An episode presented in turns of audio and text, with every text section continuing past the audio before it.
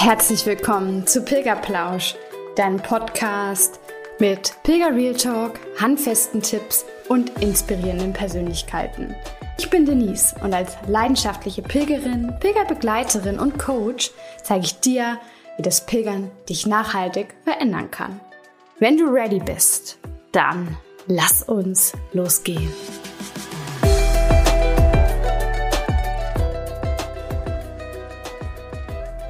Hello Sunshine, wie schön, dass du wieder bei Pilgerplausch dabei bist. Heute habe ich eine sehr emotionale Folge voller Wachstum mit für dich dabei. Ich habe heute nämlich eine ganz, ganz liebe Frau zu Gast, Sabine Osterburg. Wir haben uns zweitausendachtzehn auf dem Camino Francés kennengelernt. Und für mich war sie damals eine Pilgerin mit der wohl ja, krassesten Geschichte auf dem Weg. Im Gespräch mit ihr habe ich mir oft gedacht, ey, warum jammerst du eigentlich so viel über deine Geschichte? Es gibt doch noch so viele schwerere Päckchen, die ein Mensch tragen kann. Sabine ist Anfang fünfzig und hat durch das Pilgern nicht nur extreme Schicksalsschläge verarbeiten können, sondern hat mit den ersten ja, Schritt auf dem Camino den Weg zu mehr Selbstbewusstsein und Mut in der Mitte des Lebens gefunden. Aber hör gern selber rein. Viel Spaß.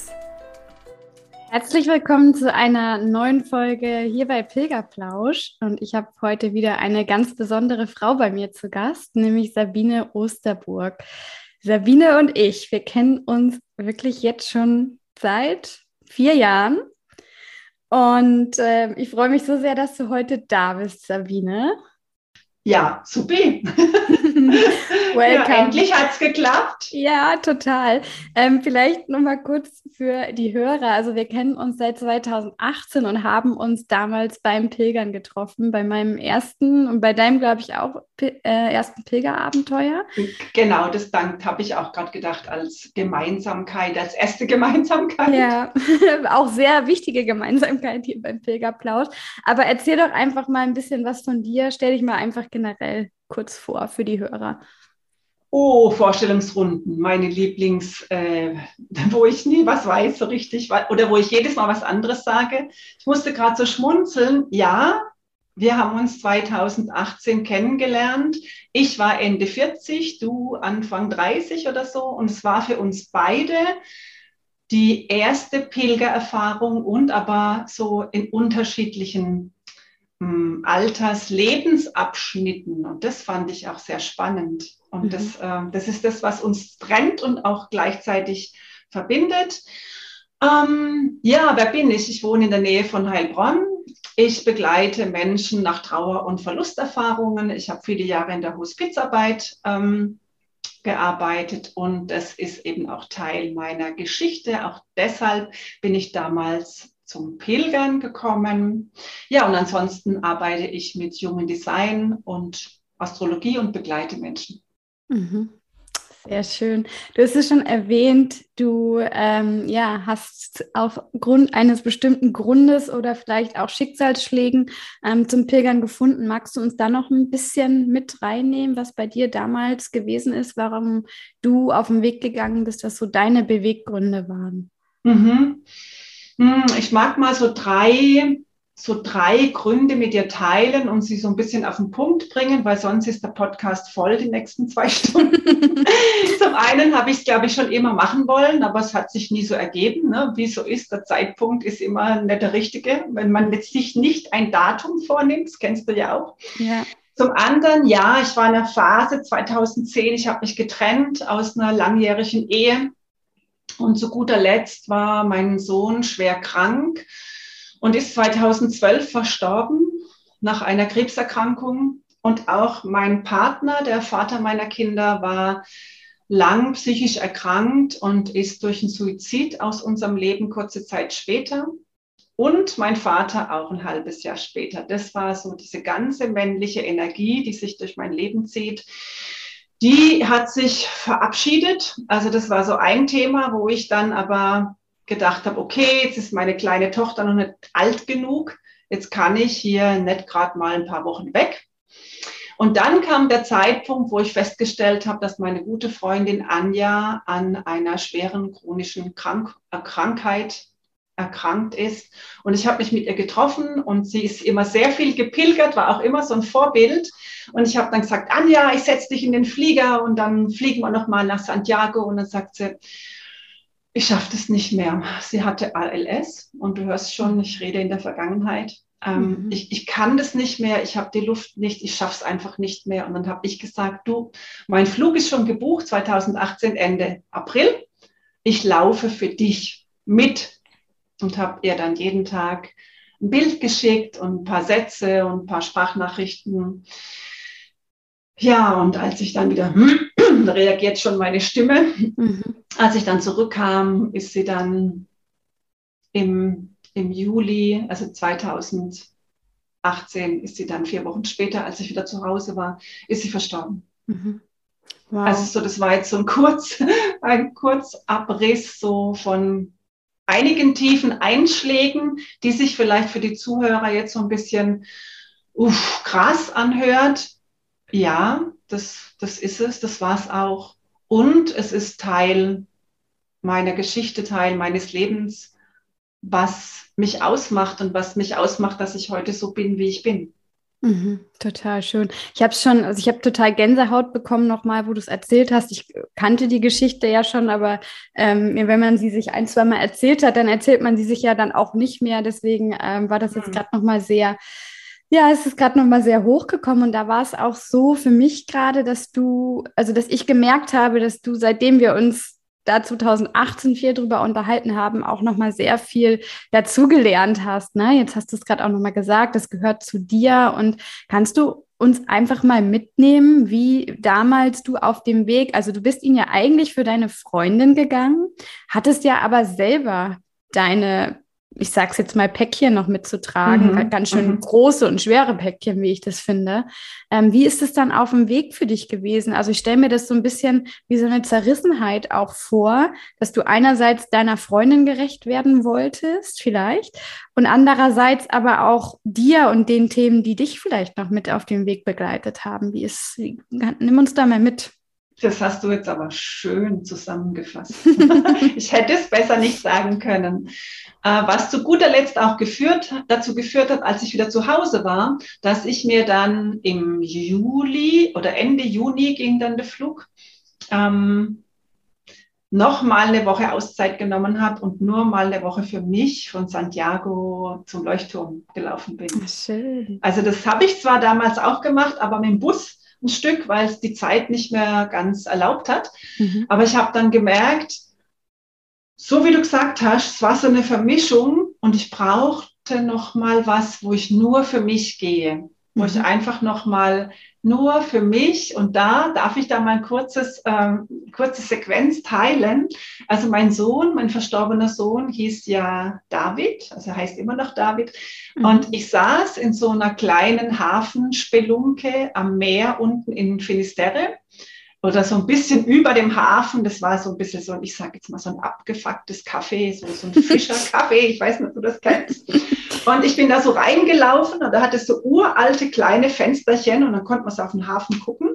Und an der Decke hingen so, so Metallschilder mit Beschriftung oder was.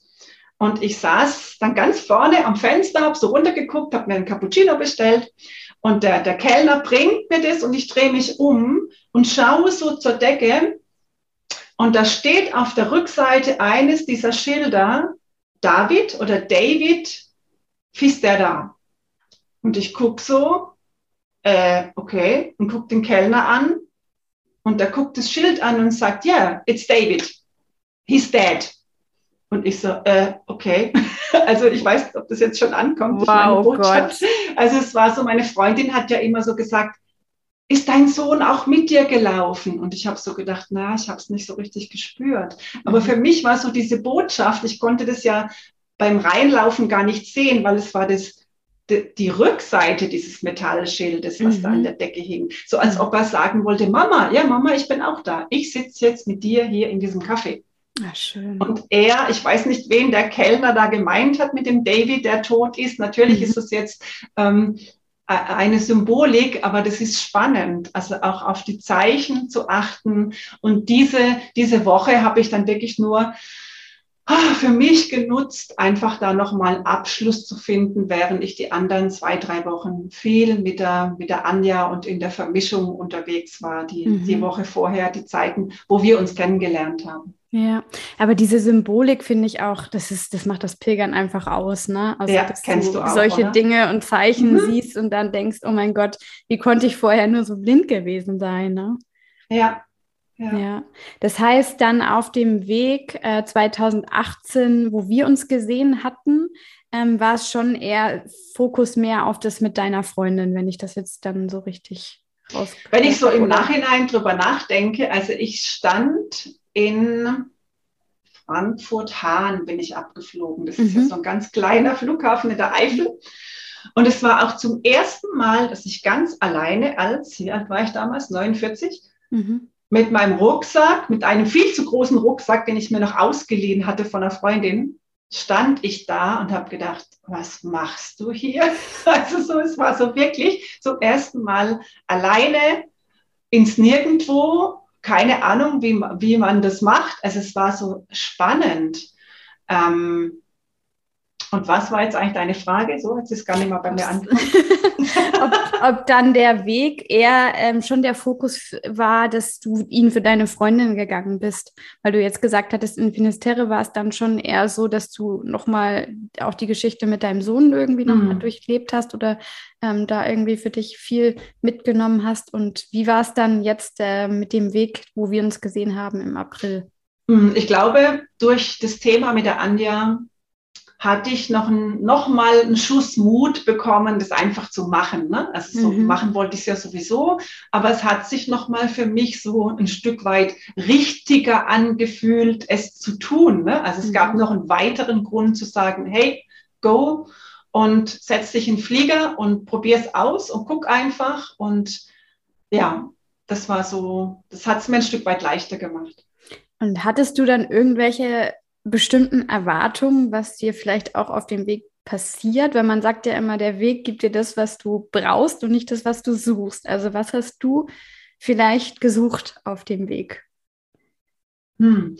Ich glaube, ich habe ganz viele Zeichen schon damals gesucht. So, oh, ich, ich kann nicht, gar nicht genau sagen, welche Erwartungen ich genau hatte. Ich hatte bestimmt welche, hm. aber es kam anders, will ich mal sagen. Also es kamen andere Gespräche, dann hast du Situationen, wo dir alles wehtut und dann hast du Leute, die dich in den Arm nehmen und die, die einfach für dich da sind oder die dir Pflaster schenken und sowas. Also es kamen, die Zeichen kamen eher in Richtung Verbundenheit und Gemeinschaft und so zusammenwachsen auch, also so wie wir uns auch kennenlernen und dass wir in dieser tollen Herberge, weißt du noch, mit diesen Reflexionskarten, ja, oh yeah. ja, mit diesen, oh yeah. also das war, das war die schönste Herberge, es war so gemütlich da oben, diese Betten nebeneinander, also so das waren so, oder ich habe meine Socken nach Kanada verschenkt, also dieses junge Paar, die da unten saßen und die, die dicken Wollsocken, die nicht trocken wurden, dann habe ich meine, meine Trekkingsocken habe ich dann ihr geschenkt, weil ich, glaube ich, drei Paar dabei hatte, denke ich, na, zwei Paar reichen auch. Das sind so Momente, wo ich die alle Erwartungen übertreffen. Ja. Ja, stimmt, diese Herberge ist auch, also selbst jetzt nach meinem zweiten längeren Camino wirklich die, die mir am meisten irgendwie in Erinnerung geblieben ist, ja. Mhm, mhm. Schön. Ähm, hattest du denn so ein großes Learning auf dem Weg? Also kannst du sagen, jetzt hast du das gerade schon gesagt mit der Verbundenheit, aber ist mhm. irgendwie noch sowas draus entstanden, wo du auch sagen kannst, dass das auch so Auswirkungen noch auf dein, dein Leben danach irgendwie gehabt hat? Mhm. Ich überlege gerade, ob es so ein großes Learning gab. Also was ich so, da haben wir im Vorfeld schon kurz drüber gesprochen, also ich wurde noch selbstbewusster und mutiger. Also ich habe zum Beispiel ein Beispiel, ich habe eine Französin kennengelernt, die habe ich immer wieder mal getroffen in den Herbergen.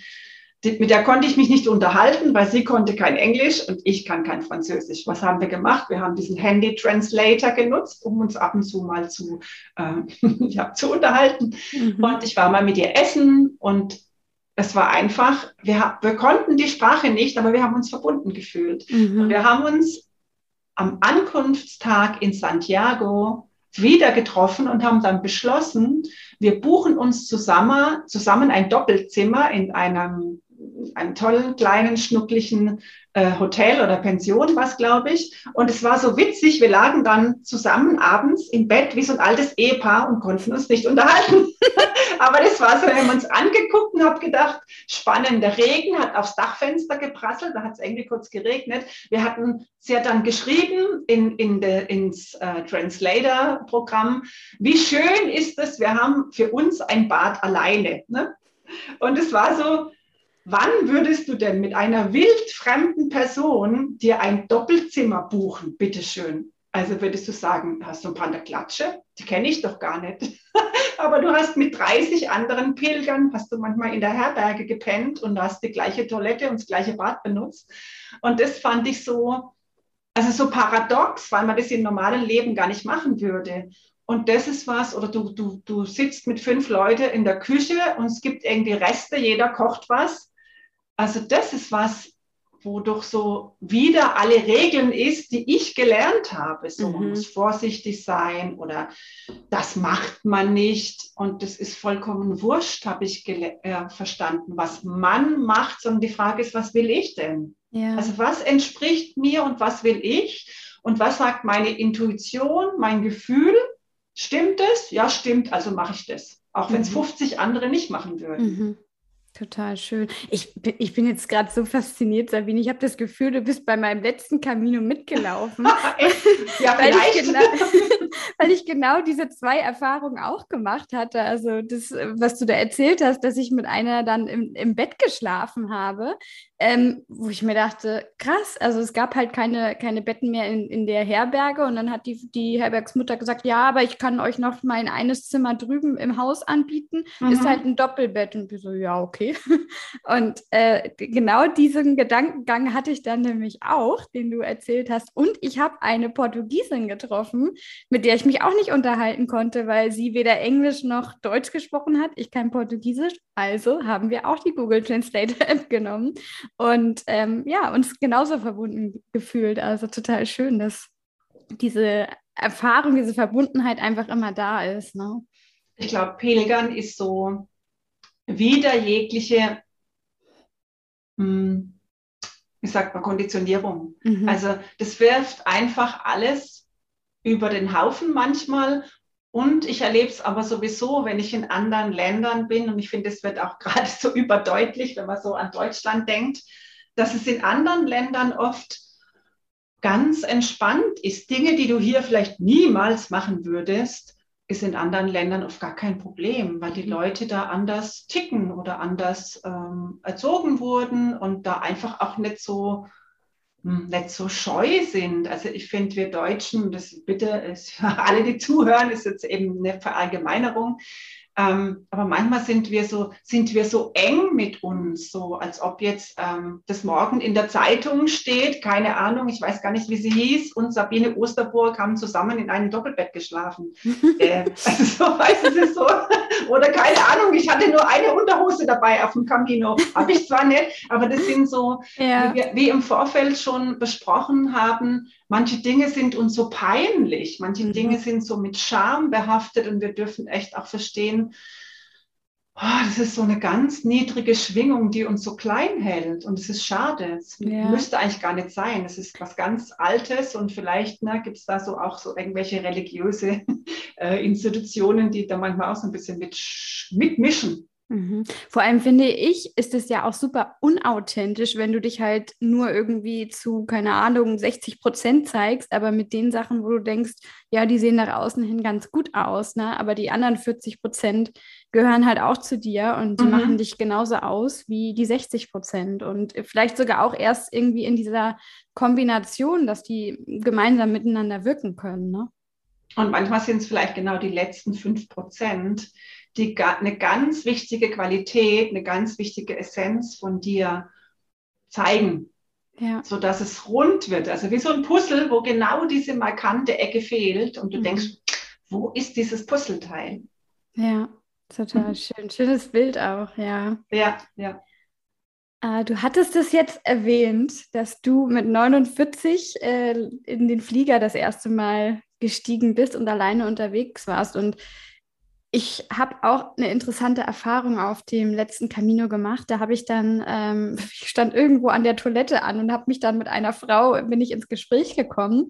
Und also war auch eine Deutsche. Und die ist so, ähm, ja, die hat sich so übers Pilgern gefreut. Die hat sich so gefreut, unterwegs zu sein. Und dann habe ich sie gefragt, was, was das Schöne daran ist. Und dann meinte sie, naja, ich bin das erste Mal mit Mitte fünfzig in meinem Leben alleine unterwegs. Ich bin das erste Mal alleine geflogen und das gibt ihr jetzt gerade ähm, einfach so, ein, so einen Höhenflug im wahrsten Sinne des Wortes.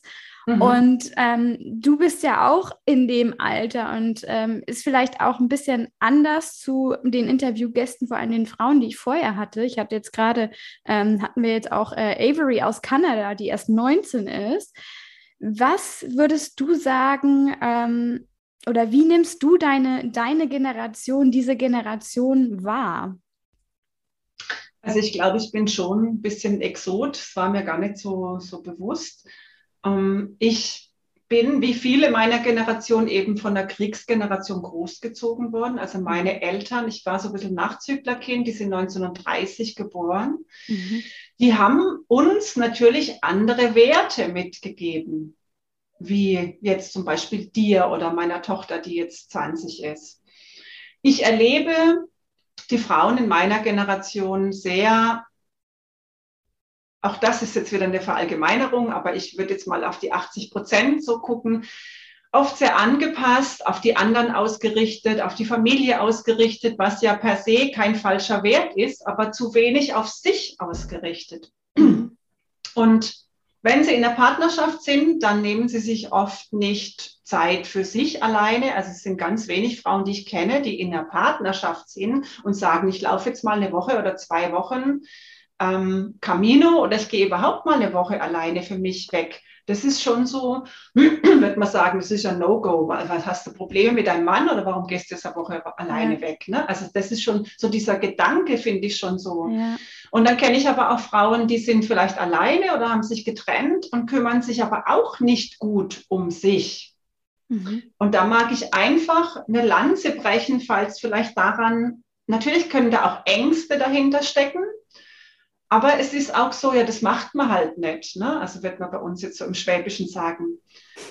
Und ich glaube, da habe ich einfach durch meine Geschichte mit den Menschen, die alle aus meinem Leben, aus meiner Familie gegangen sind, irgendwann mal darauf gepfiffen, was man so alles macht. Mhm. Weil ich habe gedacht, hey, es ist mein Leben und es ist so kostbar und es ist so schnell vorbei, wenn du nicht aufpasst, sage ich jetzt mal. Bist du mit allem Möglichen beschäftigt, aber nicht mit dem, was dir wirklich, wirklich am Herzen liegt. Und ja, das kostet manchmal Mut und ja, es kostet Überwindung, aber deshalb gibt es ja auch Menschen wie dich und diesen Podcast und Menschen wie mich, die das dann hier teilen. Mhm. Also ich mag da echt mal eine Lanze brechen für die Frauen, die, sage ich mal, von, von Ende vierzig bis Anfang oder Ende sechzig sind. Es gibt immer eine Möglichkeit, ähm, vielleicht auch Anfang, das, was wir vielleicht mal machen würden, mal mit zwei, drei Leuten zu laufen, ne?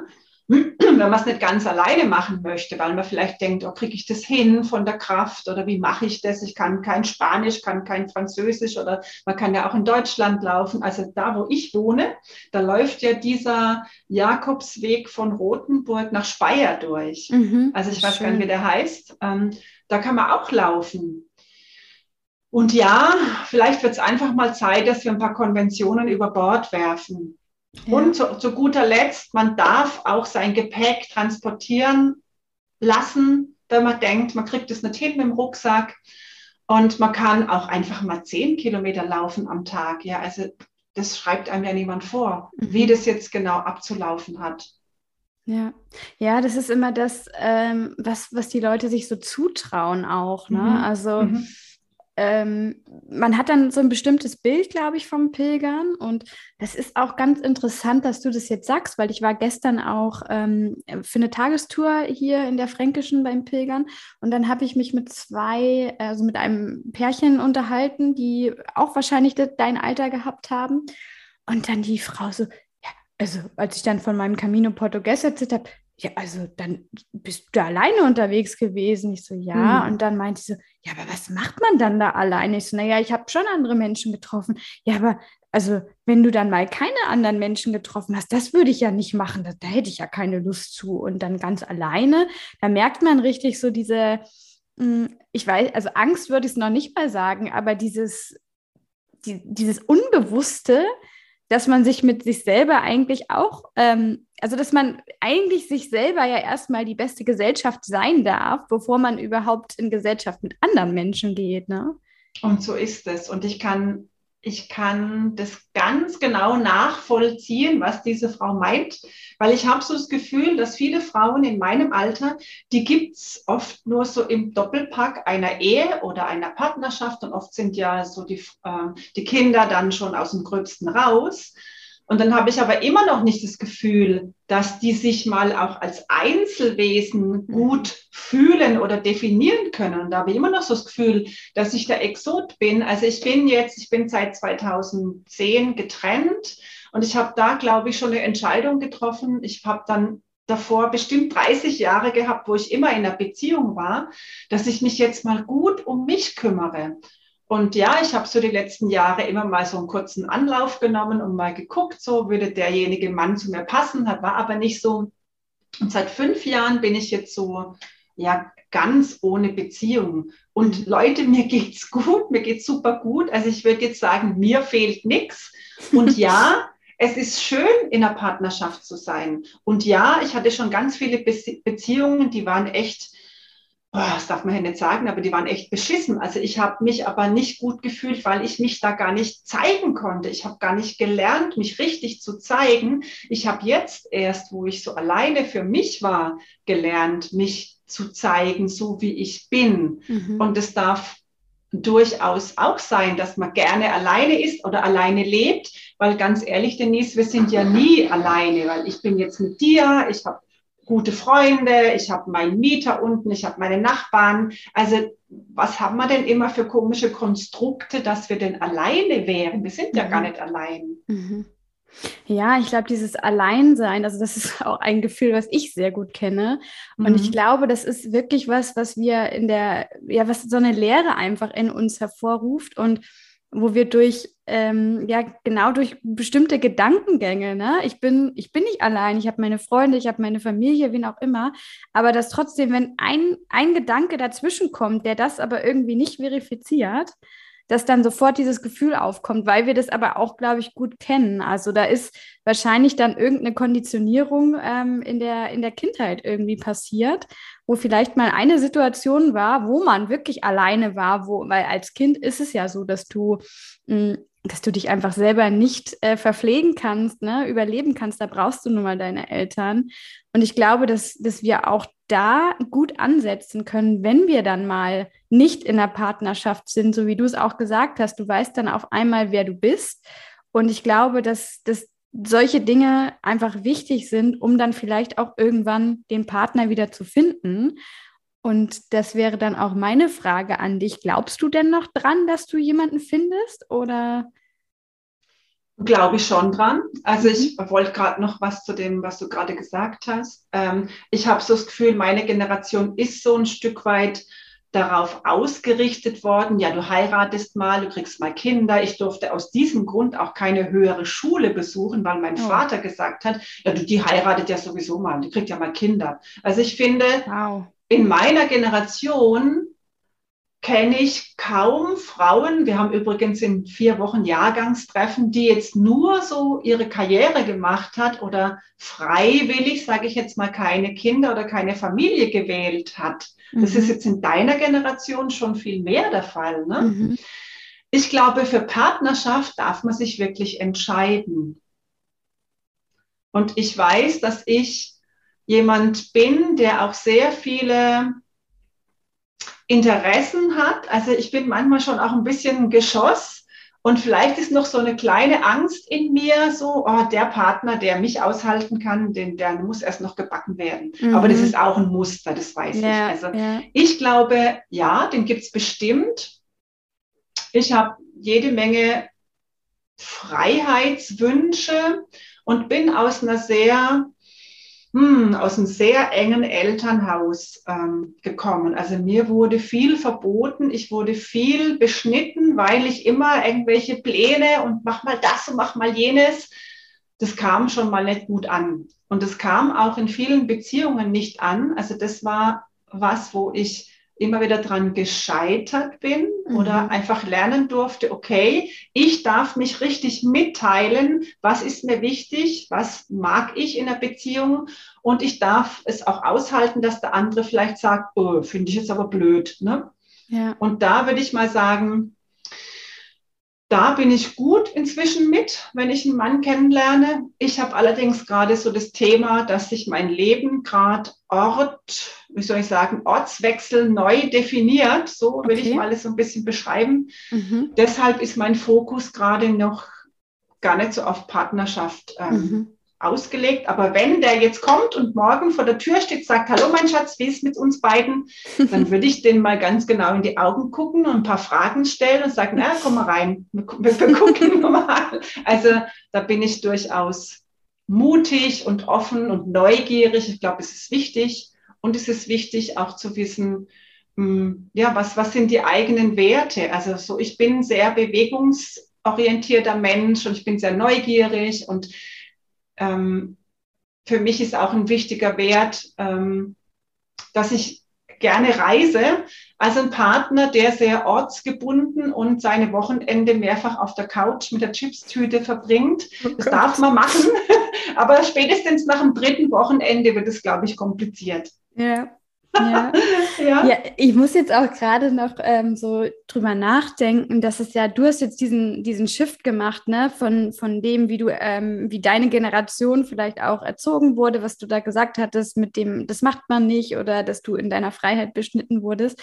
Mhm. Und ich glaube, das ist natürlich auch eine Sache auf der anderen Seite, ne, bei den Männern. Also die dürfen das vielleicht selber auch diese, ähm, ja, diese Dinge, die sie vielleicht von, von ihren Eltern mitbekommen haben, nochmal anschauen. Aber gleichzeitig müssen sie sich natürlich auch ähm, irgendwie öffnen dafür, dass Frauen halt nicht mehr so sind oder ne, dass es viele genau. Frauen gibt, die eigentlich äh, also nicht mehr in ihr, ihr Frauenbild vielleicht auch passen, was sie zumindest von den Eltern mitgegeben bekommen haben, ne? Du hast eine ganz tolle Begabung, die Dinge so auf den Punkt zu bringen, weißt du das? Also so einfach, weil ich habe es im Moment gedacht, dass viele Männer, glaube ich, und das ist auch wieder mal eine Mutmaßung, eine Partnerin suchen, dass sie auch versorgt sind, auch emotional versorgt. Wir wissen ja, dass die Frauen oft für die emotionale Seite zuständig sind und die Männer vielleicht für die andere Seite.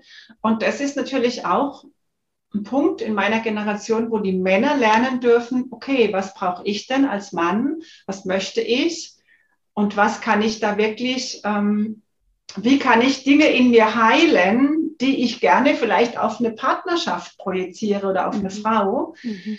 weil meine Mama das eben so gemacht hat und so ist es. Und ja, ich glaube, wir Frauen sind da so ein paar Schritte voraus und das macht es manchmal auch noch kompliziert. Ja. Ja, total spannend. Und ähm, du hattest mir jetzt auch erzählt, ich habe mich da total drüber gefreut, dass du ja auch mit äh, einer guten Freundin zusammen einen Podcast selber hast. Ja. Und ich habe das Gefühl, der könnte jetzt ganz gut dazu passen, oder? Weil er nämlich in den besten Jahren heißt. Genau, redet ich habe eine da Freundin, auch? Die ist so in meinem Alter. Und ja. wir haben schon, wir haben uns, also sie ist eigentlich die neue Partnerin von einem Freund, den ich schon viele Jahre kenne. Und wir haben uns dann so beschnuppert und haben gemerkt, Mensch, dass wir so beide ganz ungewöhnliche und exotische Ansichten haben. Und wir haben gesagt, Mensch, es ist echt an der Zeit, dass die, die, die ältere Generation, die schon, sag ich immer, schon dreißig Jahre die spirituellen Steine aus dem Weg geräumt hat, mhm. dass die mal auch auf die neueren, also ich sage jetzt mal Podcast, YouTube-Kanal oder Facebook-Format oder irgendwas, dass die da aufspringt mhm. und mal rausgibt, was denn unsere Erfahrung ist. Und der Podcast heißt In den besten Jahren, den können wir gerne unten in der Beschreibung verlinken. Klar, das verlinke ich auf jeden Fall. Und da machen wir jede Woche zum Wochenende eine intuitive Podcast-Folge, was denn gerade die Zeitqualität betrifft, was eben unsere Generation als Frau jetzt gerade so wahrnimmt über Beziehungen, über Freundschaft, über das Thema, was hier gerade wirklich ausgesprochen werden möchte und sich zeigen möchte. Und mhm. das ist super spannend, dass wir da konzeptfrei in diese Session gehen. Und in dem Moment geht so eine Tür auf und dann zeigt sich, was jetzt gerade dran ist. So schön. Machen wir das. Total schön. Sehr gut. Intuition ist sowieso sehr wichtig. Und beim Pilgern ähm, habe ich sie zumindest wieder für mich entdeckt. Genau, Intuition, wenn man an der Weggabelung steht und sagt, mh, laufe ich jetzt den Küstenweg oder nehme ich den inneren auf? Mhm. Also ich bin übrigens zweitausendneunzehn den Küstenweg gelaufen. Ah, okay. Siehst du, hat dich deine Intuition Porto woanders hingetragen. An die spanische Grenze, ja. Ja, sehr schön. Ja, jetzt kommen wir so langsam zum Ende, Sabine, aber... Ich habe am Ende immer noch drei Fragen, die ich meinen Interviewgästen stelle, und die möchte ich dir natürlich auch gerne stellen. Und die erste Frage ist, was ist deine Definition vom Pilgern? Also was ist Pilgern für dich?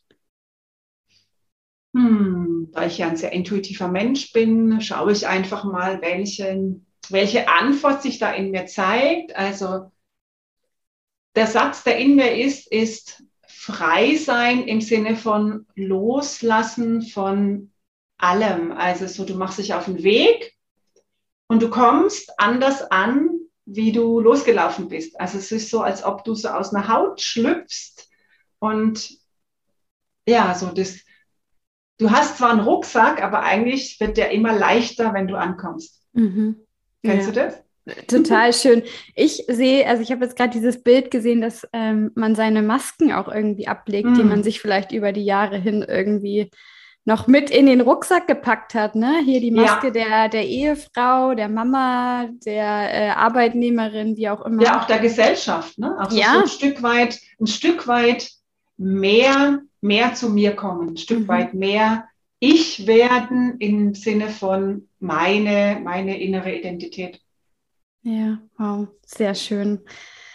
Dann hast du es jetzt gerade gesagt mit dem Rucksack. Die zweite Frage ist immer so ein bisschen so ein praktischer Tipp. Ich packe meinen Rucksack und nehme mit. Was würdest du empfehlen?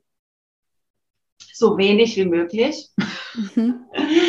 ähm, also ich habe meistens nur das an, also das, was ich anhabe, habe ich nochmal dabei, und dann habe ich noch eine Leggings dabei und ein Stück Seife, eine kleine Zahnbürste. Mhm. Eine Regenjacke, ein zweites Paar Schuhe. Was ich immer dabei habe, sind Ohrstöpsel für die Schnarcher. Oh, ja. Okay. Was ich auch immer dabei habe, ist eine Schlafmaske, so, mhm. weil manche Pilgerherbergen haben einfach keine Rollläden oder so. Und einen Hut oder sowas würde ich auch empfehlen, weil ja. manchmal brutzelt es doch ganz heftig auf den Kopf. Das stimmt, das stimmt. Sehr gute Tipps. Und dann zum Schluss, stell dir mal vor, dass der Hörer seinen Lebensrucksack gerade ganz kräftig ausrümpelt, so wie man es beim Pilgern ja auch macht. Welche drei Tipps kannst du ihm geben, was er für seinen Lebensweg benötigen könnte? Allgemeine Tipps meinst du jetzt, oder? Ja, so fürs Leben einfach, was du vielleicht auch durchs Pilgern oder... die Erfahrungen einfach gesammelt hast, allgemeine mhm. Tipps fürs Leben. Also sowas wie Offenheit und Neugierde, mhm. weil es einfach braucht, damit sich das Feld erneu- damit sich das Feld erweitern kann, also so mhm. der Blick, der Blickwinkel erweitern. Dann so das Vertrauen, dass es immer eine Lösung gibt, dass dich die Lösung findet, die Antwort findet, egal wo du jetzt stehst. Mhm. Und ja, dass es äh, immer einmal mehr braucht, wieder aufzustehen, auch wenn einem die Füße noch so wehtun. Also okay. symbolisch für alles. Sehr schön. Ja, super. Also ich bin hellauf begeistert, dass wir uns jetzt hier nach vier Jahren, es sind ja echt fast genau vier Jahre, wieder ich mal... Ich habe es heute Morgen gedacht, ich glaube, mein Flug ging, der erste Flug ging am neunundzwanzigsten April mhm. und dann bin ich nochmal diese eine Woche Ende Juni geflogen. Also mhm. genau vier, vier Jahre. Ne? Wunderschön, ja. Also ich, ich danke dir von Herzen auch, ähm, dass wir noch so in Kontakt sind, dass, dass du damals, ich werde wirklich nicht vergessen, was du mir für tolle Impulse auf dem Weg mitgegeben hast. Ich glaube, ähm, danke. Ich hatte das Gefühl auf jeden Fall, dass ich ein bisschen zerbrechlicher noch war als du. Deswegen hat mir das super gut getan. Und ja, vielen Dank auch noch für dieses wunderschöne Gespräch und ich bin gespannt, was da noch alles kommen wird. Genau, wer weiß, was wir da noch alles aushacken. Dankeschön. Danke auch. Ich bin mir sicher, dass du verstehst, warum Sabine mir zweitausendachtzehn mit auf den Weg geschickt wurde. Denn mit ihrer Einstellung und ihren Werten hat sie damals maßgeblich dazu beigetragen, dass auch ich mein Leben wieder aktiv anpacke und die Dinge nicht nur geschehen lasse. Und so hoffe ich, dass diese Folge dir ein bisschen ja, in den Hintern treten konnte, dass auch du jetzt motiviert bist, wieder der Gestalter deines Lebens zu werden und nicht einfach nur passiv als Beifahrer daneben zu sitzen. Also los jetzt! Du weißt doch, jeder Schritt zählt. Deine Denise.